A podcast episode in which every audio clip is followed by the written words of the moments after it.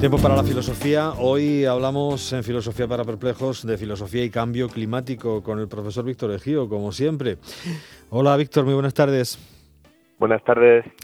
Bueno, lo vamos a hacer eh, circunscribiéndonos básicamente a la figura de un pensador francés y algunos de sus textos eh, fundamentales para abordar este tema. Hablamos de Bruno Latour y hablamos de, libros como, por ejemplo, Cara a cara con el planeta o Dónde aterrizar, eh, que los dos están publicados en español, y donde deja muy, muy claro cuál es la... Fíjate, creo que no plantea tanto ni soluciones ni, ni, ni ahonda en la eh, la descripción detallada del diagnóstico, sino que lo que hace casi es eh, eh, pues una visión a futuro ¿no? de, lo que, de lo que pueda pasar y, una clasificación eh, grupal ¿no? de, la sociedad como, como pensador y sociólogo que es también. ¿no? Sí, no tenemos que buscar, como siempre cuando hablamos de filosofía, respuestas inmediatas, es un pensador bastante profundo, así que, bueno, otras veces hablamos de temas mucho más ligeros. Aquí estamos hablando de un cuestionamiento fundamental de las raíces de la modernidad, de la idea misma de naturaleza y de ser humano, ¿no? Como algo prácticamente dividido por una barrera frente a la naturaleza por la modernidad. Y es un, un libro bastante complejo, como toda la obra de este pensador, uno de los teóricos de la llamada teoría de la, de la del actor red, ¿no? de la acción red. Y, es bastante complejo. El libro Dónde aterrizar es de este año, eh, publicado en español en, ahora en 2019, es un poco más sencillo. El anterior, que fue publicado en 2015 en, francés, ese cara a cara con el planeta, es un poquito más complicado y, recupera muchas nociones de su de su teoría filosófica. Yo recomendaría más bien el último para el que quiera un poco iniciarse a este, a este tipo de, reflexión. El primero, digo, es una reflexión profundamente filosófica. Sí. El primero eh, está editado en español, en, eh, se editó en mayo del 17 y Taurus ha publicado mm. también en español este último que, que tú recomendabas para, para, hacer ese acercamiento. Fíjate que a él le preguntan aquello de, hablando de reflexión, decía, eh, ¿se siente usted ecologista? Y dice, no, soy muy mal ecologista, dice, porque yo como pescado, carne, dice, no llevo una vida de ecologista. Dice, lo que sí fui un pionero en la ecología teórica, digámoslo así.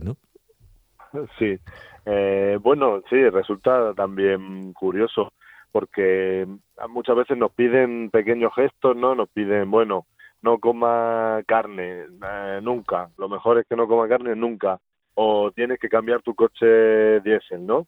Eh, el populismo también juega con eso, ¿no? en, llamar un poco a los negacionistas del cambio climático a esa alarma sobre la gente que, bueno, a lo mejor tiene ese coche, no puede cambiarlo y se siente una víctima ¿no? de los ecologistas más que del cambio climático. Eh, pero luego, en cambio, vemos que los grandes fabricantes o se sigue permitiendo vender coches cada vez más grandes. Es decir, bueno, los mismos que nos piden gestos son los mismos que no ponen ningún tipo de regulación. Cuando se prohíban, por ejemplo, los sub, que son los coches más vendidos en, en Murcia, yo cambiaré mi coche mi viejo coche diésel por uno eléctrico y cuando tenga el dinero. Claro, es que, es que bueno, esto como, se habla de accidentes de, tráfico y dices, es que el exceso de velocidad es el principal problema de los accidentes de tráfico. Pues venda usted coches que no pasen de 120.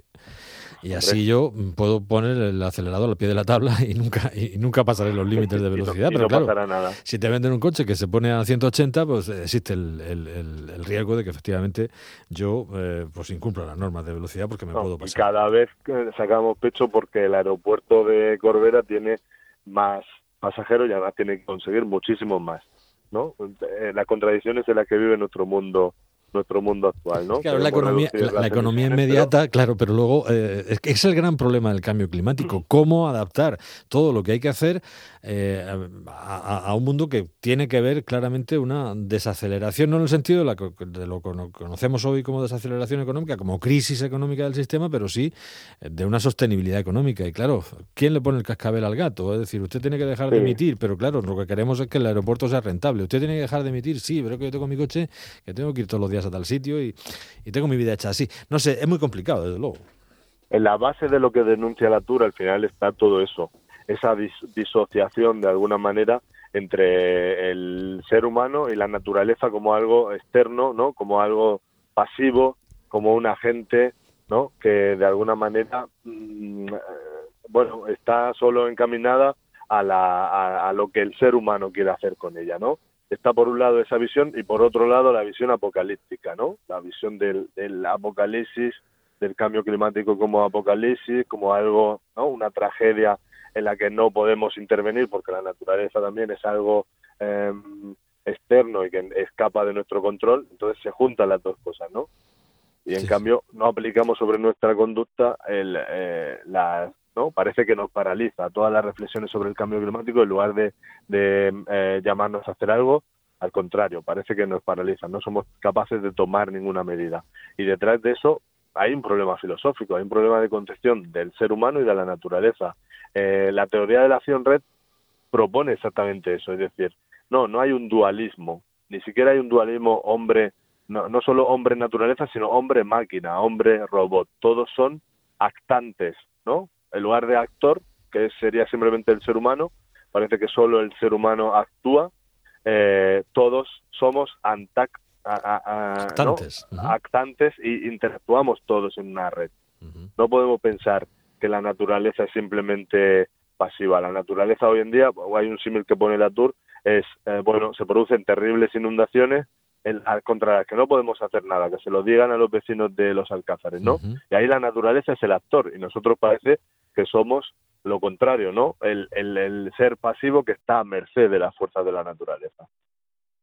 Bueno, eso es lo que hay. Él lo que habla también en, estos textos es de, colocar el, cambio climático, el calentamiento global a, una escala humana, no verlo como algo tan, tan supramundial y tan... Todo el mundo puede hacer cosas, todo el mundo se puede implicar eh, y, bueno, pues hay que hacer... Eh, eh, políticas públicas en, posibilistas en ese sentido y, eso claro lo, lo, lo, que siempre se ha denunciado también por ejemplo una idea recurrente en la tour es que los negacionistas del cambio climático critican a los científicos que denuncian el cambio climático porque, claro, se alejan de la objetividad de la ciencia, ¿no? Entonces, si partimos de ese modelo de conocimiento de la ciencia tiene que ser objetiva, no puede entrar en valoraciones y eh, frente a frente al conocimiento científico está la, la no la filosofía otro tipo de saberes la religión pero el conocimiento, la política, incluso como algo totalmente separado de la, de la ciencia, claro, desde ese modelo no podemos enfrentar el cambio climático, porque los negacionistas siempre van a decir, no, no estáis haciendo ciencia, esto no es objetivo. Eh, el científico no se puede limitar, según la Tour, simplemente a poner los datos sobre la mesa, no. debe haber una ciencia política, una, una que sea base de la ecología política. Debemos entenderla así, ese modelo de neutralidad que fue la base de la modernidad hay que abandonarlo totalmente. Sí, de hecho, la Tour dice que la modernidad está acabada y, pone como ejemplo pues eh, el, avance económico y, hasta el infinito, como si esto no, tuviese un fin eh, de, las, de las economías occidentales o, de, los modelos, ahora muy, claramente reflejados en los Estados Unidos con el gobierno de Trump, ¿no? con la administración Trump. Y él dice que, eso eh, está, debería estar superado, está superado y hay que buscar otras, otras formas de vida, otras, otros asuntos que nos hagan sostener el, planeta a título eh, personal. Hay una cosa que dice que me llama mucho la atención y me, me rechina un poco también, me suena un poco como, como a, novela apocalíptica futurista, y, es aquello de que dice que, hay que, opone el concepto de los terrestres, los que vuelven a la mm. Tierra, los que se sitúan con los pies en la Tierra, no tanto aquellos que cultiven la Tierra, sino bueno, el, mm. concepto de terrestre de cercanía de aquí, frente a las sociedades hipertecnologizadas que eh, pretenden, pues eso, eh, colonias en Marte, los viajes a Marte, todos los googleanos y demás. Lo hemos hablado, lo hemos hablado muchas veces, ¿no? Este sueño de, eh, de prácticamente cuerpos biónicos, ¿no? Que nos permitan vivir eternamente, incluso de descifrar de alguna manera nuestro pensamiento y, y, eh, ¿no? trasladarlo a máquinas que nos permitan también vivir con nuestras ideas o nuestra mente, ¿no? Trasladar nuestra mente a un cuerpo a un cuerpo biónico, eh, encontrar vida y trasladar trasladar colonias a otros planetas, ¿no? Todas estas, muchas veces hemos hablado de la inmortalidad en ese sentido. Claro, es una reacción también. Eh, la Tour lo que nos dice es, vale, este modelo del cambio climático lo que de alguna manera perjudica a las élites, las obliga a, a, perder sus beneficios, las obliga a renunciar a la idea del crecimiento infinito de la economía. la única solución para ellos es tratar de escapar de la Tierra, ¿no? Eh, dibujar utopías fuera de la vida terrestre. Y frente a eso, pues, que son todavía ideas en el aire, eh, frente a eso tenemos que volver a pisar la Tierra, ¿no? Por eso el libro se llama ¿Dónde aterrizar? Porque hay que aterrizar. Es una llamada a volver a la Tierra, no a esta llamada, ¿no? A esta negación total que significa volver la vista hacia otros mundos que todavía no son reales. Siempre que hablamos de cambio climático, de calentamiento global, nos estamos planteando cómo será el mundo en el futuro, pero eh, la supervivencia de la especie incluso. Pero mm, fíjate que es muy curioso que, no pensamos en la trayectoria, en el viaje. Dices que en 2030, es que en 2050, es que en 2100 ya, pero es que esto no va a ser que hoy es 2029 y en 2030 viene de golpe. Esto hay una trayectoria, un camino. Y él habla, por ejemplo, de, de lo responsable, de la responsabilidad que tiene el calentamiento global en la desigualdad social o, ese, mm, ese divorcio entre ecología y socialismo, ecologismo y socialismo, que para él dice que es trágico. En fin, una, serie de cosas ahí ¿no? que, que, acompañan mm. el devenir de los, de, los, de los acontecimientos y que ya empiezan a, a dibujar. Ya tenemos grandes problemas, las migraciones ya son multitudinarias, ya vemos que las cosas no son como antes. Claro, hay un paralelo para él entre la desregulación total de la economía y la explosión de las emisiones de, de, gases contaminantes, ¿no? Eh, al final sí es una tragedia esa, esa, ese divorcio entre socialismo y ecologismo. El socialismo se orientó también en el socialismo real de la Unión Soviética a una escala eh, productivista, ¿no? Incluso, bueno, cada vez eh, parecía que el objetivo era competir en productividad con, Occidente y al final, pues bueno, el mundo en el que un neoliberal ha llevado a lo contrario, a una desregulación total y a una explosión ¿no? de, las emisiones de gases contaminantes, a que no hay límites. Eh, se ponen límites tal vez en Europa, pero al final seguimos exportando materias primas contaminantes a, a, otros países.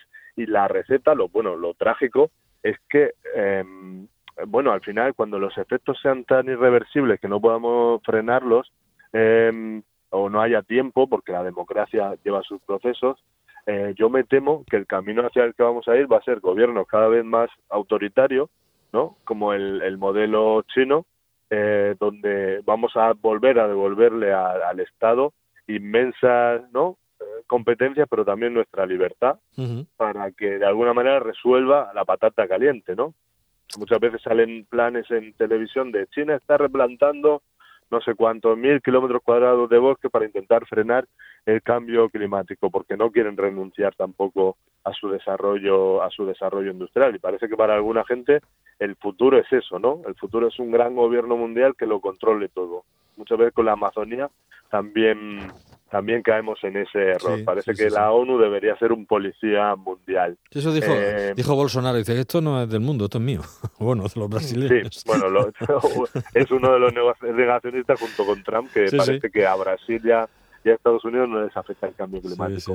Eh, hay que actuar antes, antes de que sea tarde, porque las situaciones de emergencia y de crisis, o antes de que sea aún más tarde, porque ya llegamos bastante tarde, porque en esas situaciones de crisis y de emergencia al final lo que lo que se refuerzan son siempre proyectos autoritarios que reclaman, ¿no? A cambio de seguridad, a cambio de seguridad te, reclaman totalmente tu libertad.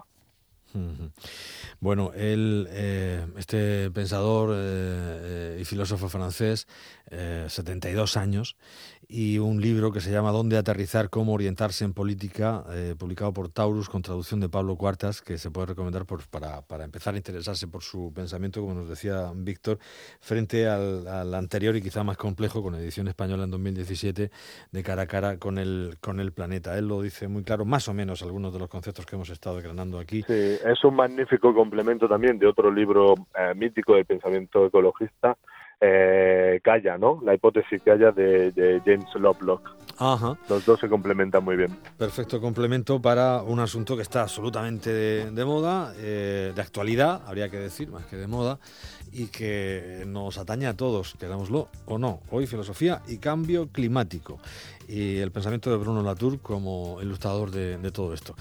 Decranado por el profesor de la Universidad de Murcia eh, y doctor en filosofía Víctor Ejío, que una tarde más se asomaba a esta sintonía para hablar de, eso, de filosofía para perplejos, que es como nos quedamos la mitad de las tardes. Víctor, muchísimas gracias. Ha sido un auténtico placer. Hasta la próxima semana. Un saludo. Un saludo, chao.